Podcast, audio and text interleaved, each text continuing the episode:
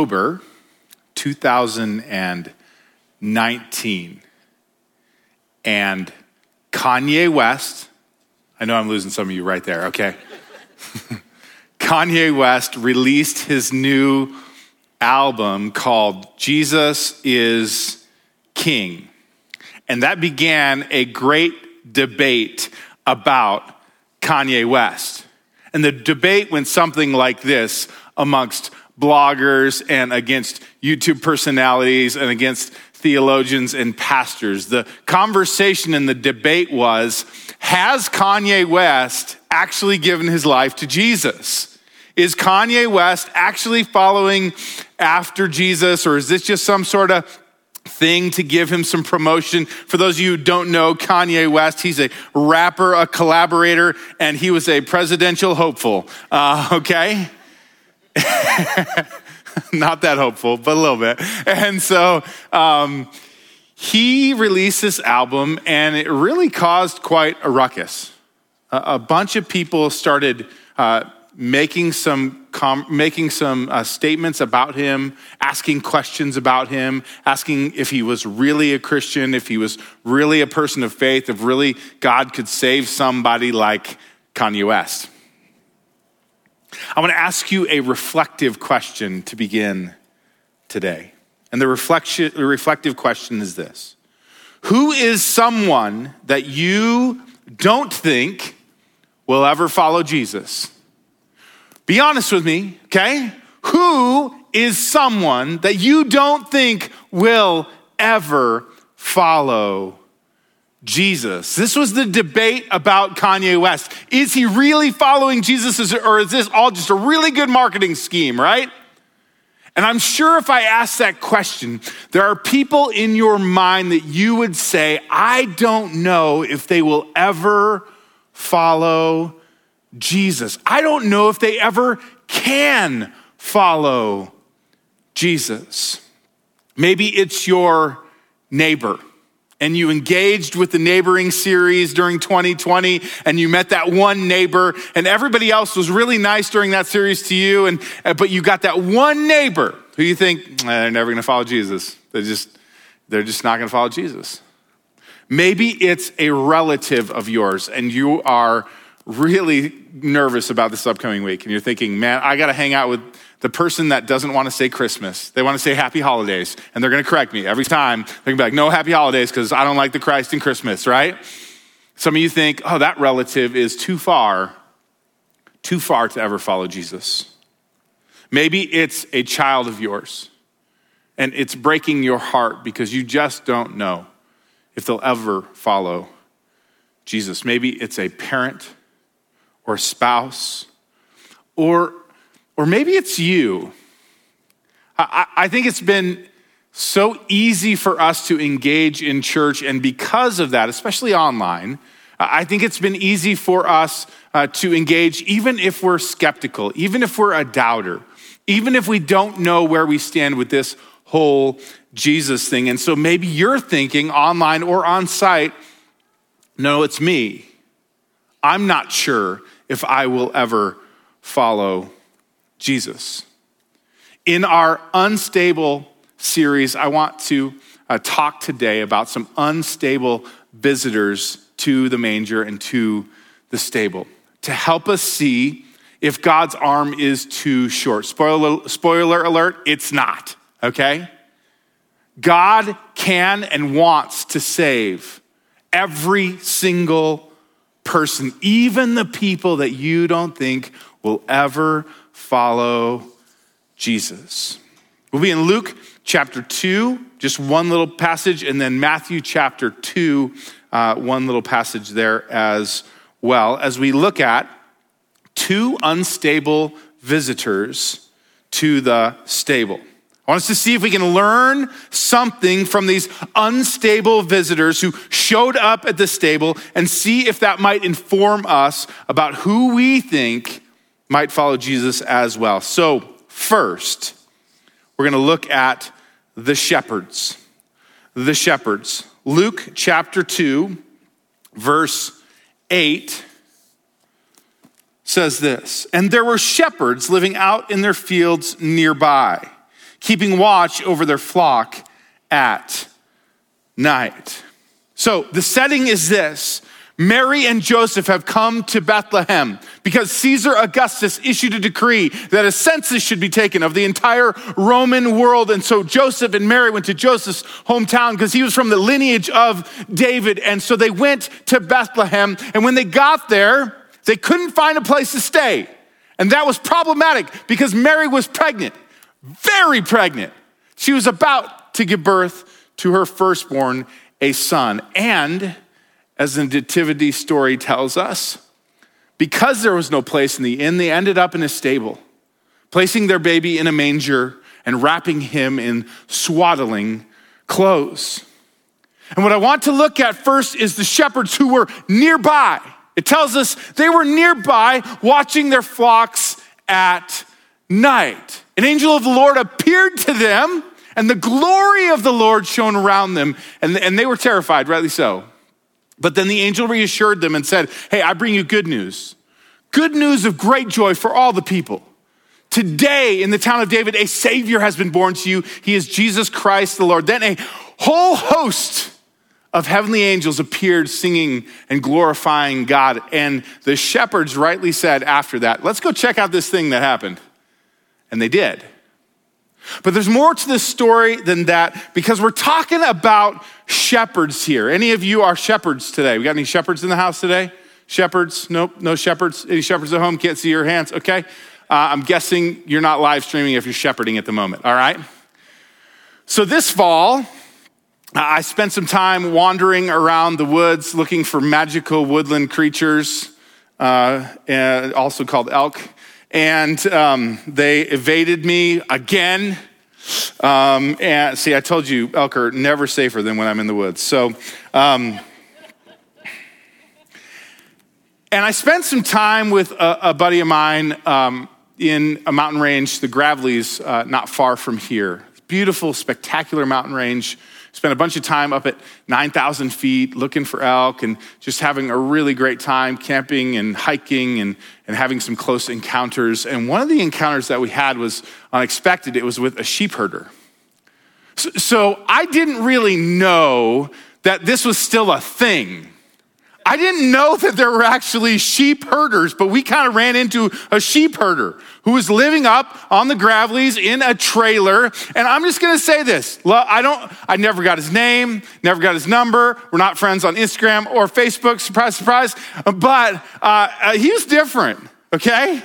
He's just a little different, which isn't surprising because do you know what he was doing? He was shepherding on the top of the mountain by himself with these dirty uh, sheep, these, these awful sheep who never listened to him. And at night, he would have to shoot at coyotes. Like, we heard shots in the middle of the night, and we're like, oh, it's this is shepherd over there. He's just shooting at something. Don't even worry about it, right? Coyotes and bears, mountain lions and wolves. I mean, this is not a lifestyle for everyone. I just thought that wool came from the magic wool tree, right? But apparently, when I go to Bob Ward's, it actually comes from an animal called a sheep, and there are shepherds that shepherd these sheep still today. Not much has actually changed in 2,000 years. Shepherds in that day and age, they were a little different. This is what they would do they'd live out in the mountains, mostly alone keeping to, keeping to themselves, trying to keep their sheep safe, risking their lives for um, kind of silly and stupid sheep. And so this is a, a strange character to show up to at the manger. It's a strange character for the angels to say, hey, we're gonna go and show up to somebody and declare the good news of great joy for all people. We're gonna show up to the shepherds, right? They're not uh, the most hygienic of people in the world. And then we're gonna send them down to the stable to check out Jesus swaddled in the manger. But that's exactly what happened. See, I think it's really interesting. The shepherds aren't who you would pick, they're not. They're not who I would pick. You know what I would pick? The pastors. That's what I would pick. I'm just saying. If, if Jesus was showing up, probably should let the pastors know because that would make a better sermon for the weekend, right? I'm just going to be honest. But that's not who he shows up to. He didn't show up to the holy people. Maybe you'd expect, oh, he, maybe he'll show up to these beautiful little kids and it'll be like Charlie Brown Christmas and they'll all come around and sing, these innocent little children. No, the angel shows up to dirty, untidy, unkept shepherds. And I want to talk about who these shepherds represent for a moment. Because I think this still speaks to us today. Who the shepherds represent is the wrong people. The wrong people. That's who the shepherds represent in this day and age. The wrong people showed up at the stable. So, uh, any church folk in the home, in the house? You got any? You grew up in the church? Kind of a church brat? Anybody? Few of us. Okay, I'm a church brat grew up terrorizing little purple haired old ladies and taking cookies from them. That's what I did, okay? And uh, some of you didn't understand that. That's okay, because you weren't there, okay? Running across pews and causing all kinds of problems at church. And one of the things I learned at church as a kid was we don't hang out with non church kids. We don't hang out with those kids. Do you know what I'm talking about? Parents, you got like, you got your kids and you know who you want them to hang out with, and you definitely know who you don't want them to hang out with. You don't want them to hang out with those kids who use those words, who watch those movies, who smoke those things, right? those are not the kids that you want them with. Why? Because your kids are the right kids, and those are the wrong kids. And whether we're willing to admit it or not, I think we categorize people in right and wrong all the time. But what does that do to our story when we hear that the shepherds were the wrong people and they were the ones invited to the manger? What does that do to our story? What does that tell us about Jesus that the wrong people were invited to meet Jesus first? See, who, who's the wrong people in your life? Who, who would you say they're wrong and I'm right? Somebody who has different belief system than you? Someone who lives somewhere different than you do? One of the things I've seen in 2020 is this large split between rural and uh, urban people. See, I, I grew up in Denver, and my wife grew up in Churchill, Montana, just out here. So, like, city boy, country girl met together. It's like a bad country song, okay, right? And, and we met and fell in love, and I've gotten to see both, both sides of things. And what I've seen is that uh, urban folks think rural folks are dumb. And guess what? Rural folks think urban folks are dumb too, right? And we've seen this in 2020. Is it where you live? Right? Is that, is that who's right and who's wrong? Is it politics? I don't have to step very far into that, do I? Is it politics that tell you who's right and who's wrong? Is it age who tells you who's right and who's wrong? And you're like, if those millennials would just figure things out, take some responsibility in their life, this would all be better. And the millennials are like, okay, boomer, right? Is it gender? Is it race? What is it? Who are the wrong people in your life? Who are the people that you say they are wrong? They're not the ones who get to come to Jesus. I get to come to Jesus, but they don't. See, Jesus, he messes with us because he has a habit of picking the wrong people. He picks the tax collectors, he picks the sinners, he picks the fishermen, and he picks the shepherds to hear the angels sing and to be the first to come to the manger. He picks the wrong people. Second character I want to look at, characters that I want to look at, are the Magi. Last week, Bob taught about King Herod. If you haven't seen it or weren't here, please, please, please go back and watch it. Just a phenomenal sermon um, where, where Bob challenged us to ask who was on the throne of our hearts. But there are more characters in that Herod story. There were the Magi from afar who came and had an interaction with Herod and said, Hey, where is this king of the Jews that is born? Which infuriated Herod. What I want to look for, uh, a, I want to look at for a few more minutes is the Magi. The Magi. Okay, trick question. How many, how many wise men were there?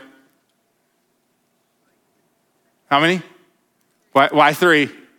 There was, we don't know. That's the answer. Trick question, okay? We don't know. We know that there was three gifts.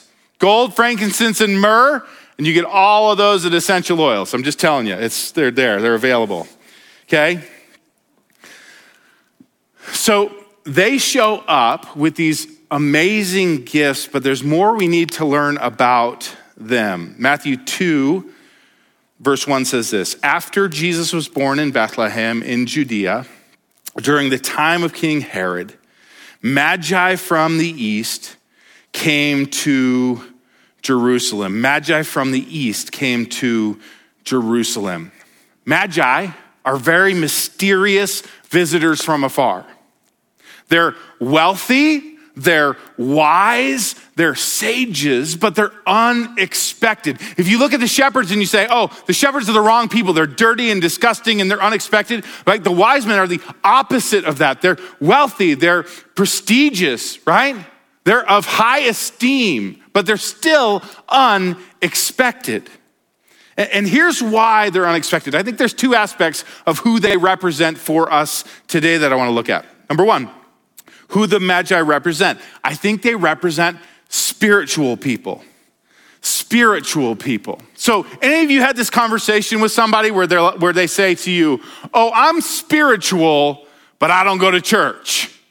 I'm spiritual, but I'm not religious. Have you had one of those conversations? Have you bumped into somebody that is spiritual, but but but they don't they don't want to talk to you much about Jesus if at all. They don't want you to push their your religion on them, but they are very very spiritual. I think it's popular to be spiritual these days.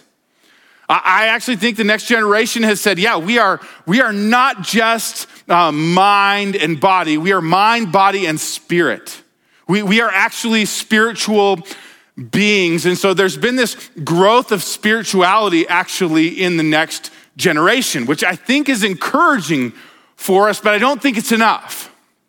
And I think the Magi represented spiritual people. Once again, a little pop culture reference. There's a guy by the name of Russell Brand. Anybody know Russell Brand?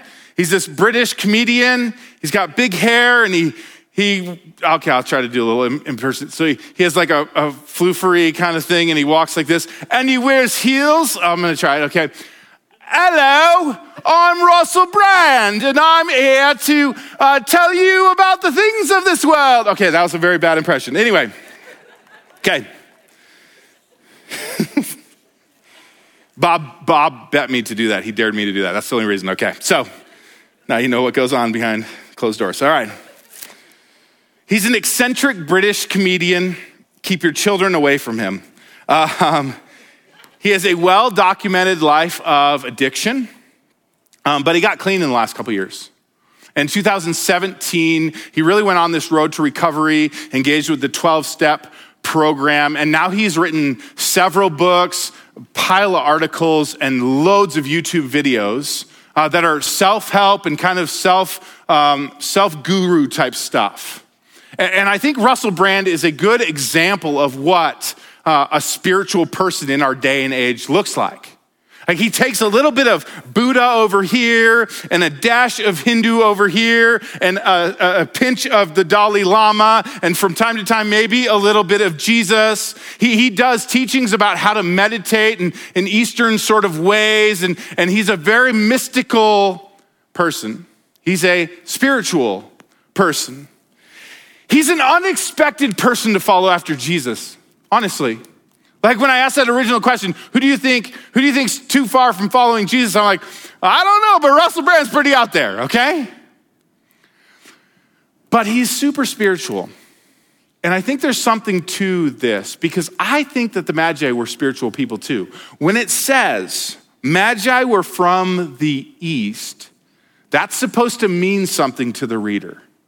It means that they were mystical, it means they were not Jewish Once again, they were not the right people to show up to Jesus. They were not the right people to come and give him gifts and worship him. They were these mystical, spiritual sages. Yes, they, they knew the scriptures, right? They knew that there was a prophecy about Bethlehem and a Savior coming out of Bethlehem. They knew that, but they were simply spiritual in who they were. I think they were also this. I think they also represent for us scientific people. Scientific people. So we, we in our day and age kind of break those apart, which is why I'm doing it in, in this teaching. Um, but in their day and age, they didn't break apart spirituality and science. Those two things were intertwined, and because of our enlightened state, our, our state of enlightenment, we have broken those two, two things apart and said there is spirituality and then there is science. And what you may have noticed in the last 20 or 30 years, that there's been a bit of a war between science and religion. Have you heard this war, right? I mean, in the schools, the war was around evolution for a very long time. Still kind of rages a little bit, but it really rages in the 60s and 70s. Whether or not they could teach evolution in the schools and kids were going to go straight to hell and hell's hot and forever's a long time if they ever taught anything like that in our schools. And there was this war, science versus faith. And here's the problem, guys. The Magi represent scientific people. They studied the stars, right?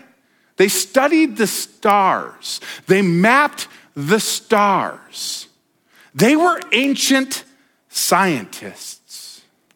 Sam Harris, Richard Dawkins, and many other famous atheists in the last 20 years have spent most of their careers trying to dismantle Christianity and faith in the pursuit of science as ultimate truth and the only thing that can lead us into the future.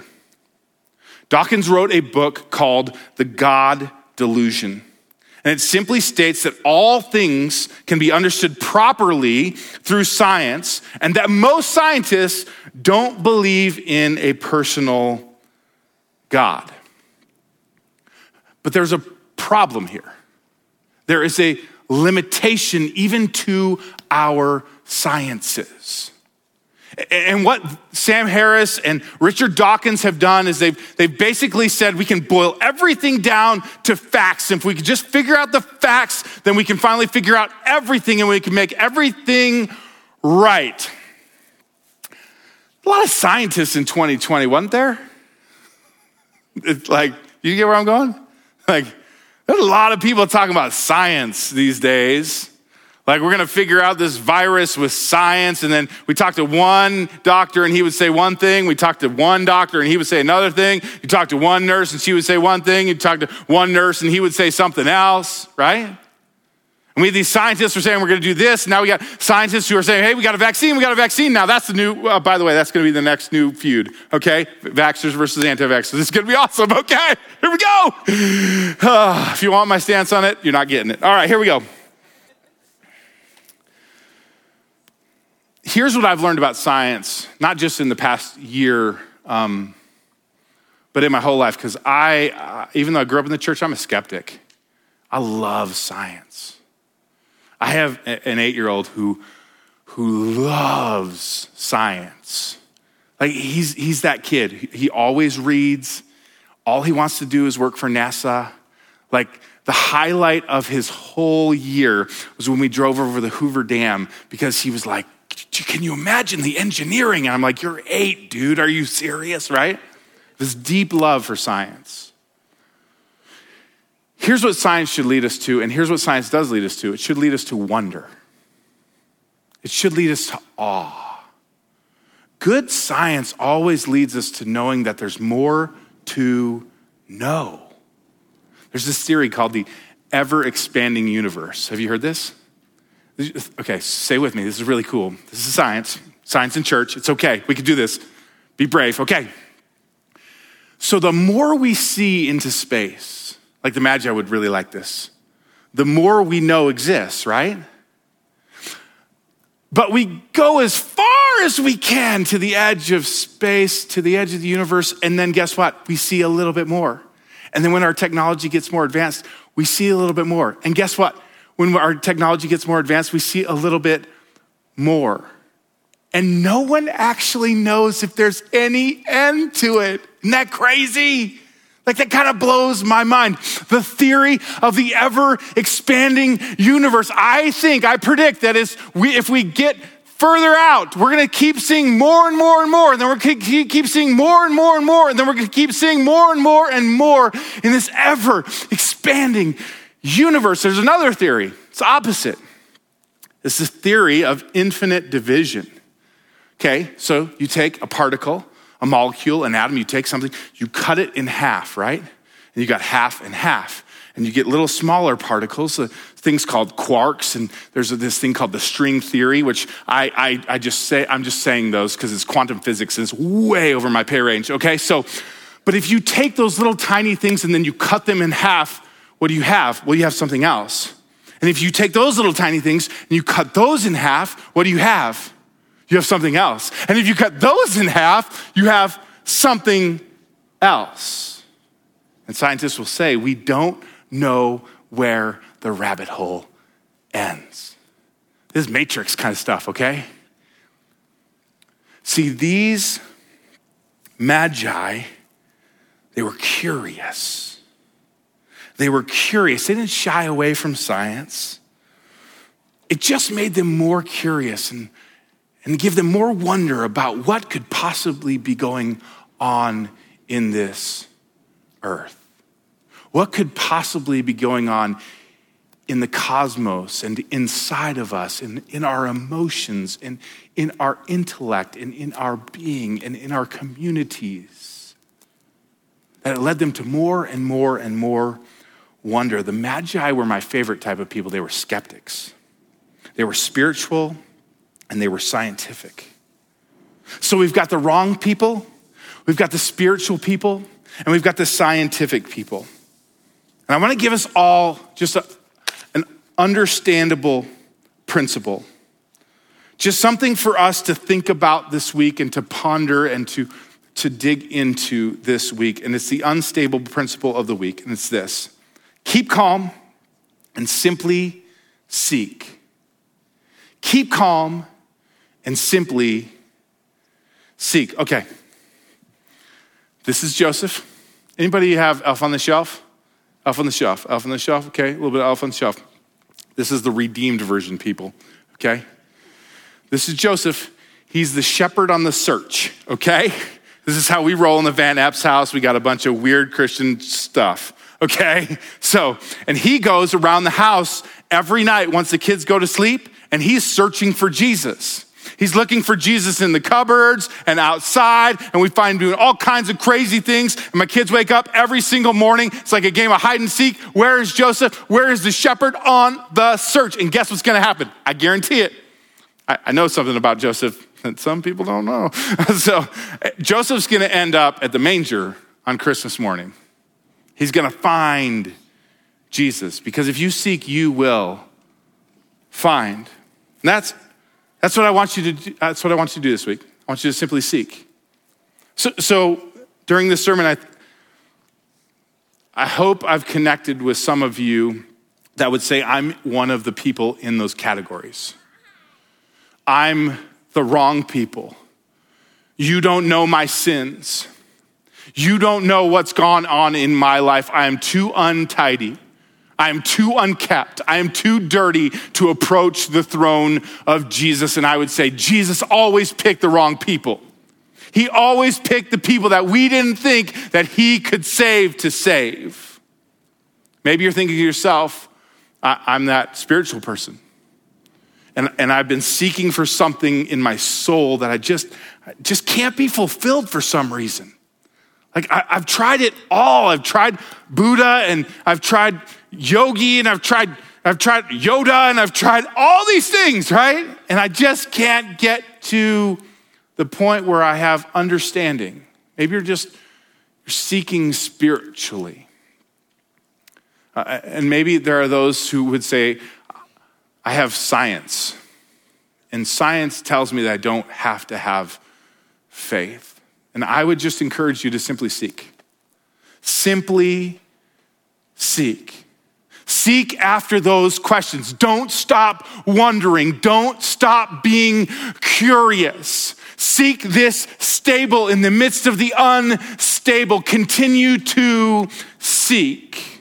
That's for those of you that find yourself in one of those three categories. But for the rest of you, who last week, when Bob said, simply surrender, you said, Yes, I surrender to Jesus. I have surrendered my throne. I'm giving it up. I'm putting Jesus on the throne. Here's what I want you to think about. Here's the picture. This week, I want you to be a seeker Wi Fi hotspot. Okay? A seeker Wi Fi hotspot. You ever been trying to get Wi Fi? Like you really need Wi Fi and you got to send out that email and you can't get Wi Fi. So you pull out your phone, you get on your settings, you go to your settings, you're like, hey, find me some Wi Fi. And then something pops up and you're like, need the password. Need the password right now. I'm going to send that email, right? We want to be a seeker Wi Fi hotspot. We want to be someone who gives to others what they are seeking, that they would get near to us and they would begin to say, Hey, I've got some connectivity here. I, somehow I'm connecting into the things that I really need in my life. I get around that person and something's different about them. Something's different about how they parent. Something is different about how they are as a spouse. Something is different about how they work, how they live, how they love each other. Something is different. And I want that. See, here's the deal. For those of you who have surrendered your lives to Jesus, everybody around you is expecting that you would invite them to Christmas. They are. They're like, they don't really want you to, but they know you're going to, okay?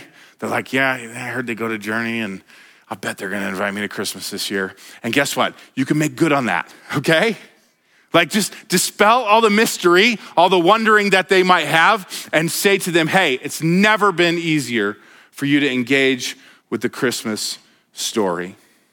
This live stream, grab a ticket. There's five opportunities for you to go. I will go with you. Be those who would lead others to the stable. Keep calm and simply seek. Let's pray. Jesus, thank you that you promised us that if we ask, we will receive. If we seek, we will find.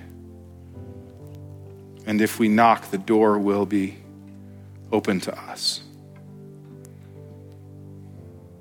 I pray, God, that you would open doors wide open this Christmas season. I pray, God, that you would give us courage to point others to you, to invite others to hear the good news about you, to be someone that shares the good news in the way we live, in the way we act, in the way we talk in the way we engage in this life.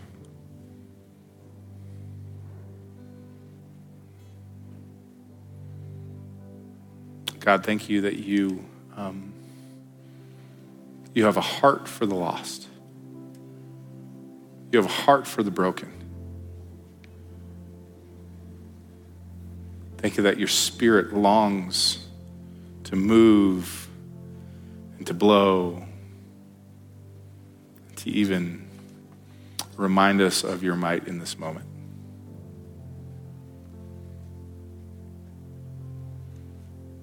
Jesus, we pray that we would seek and that we would find you. Come, Lord Jesus. Pray this in Jesus' name. Amen. Thanks for listening. We hope this time has allowed you to dig out more of who God has made you to be.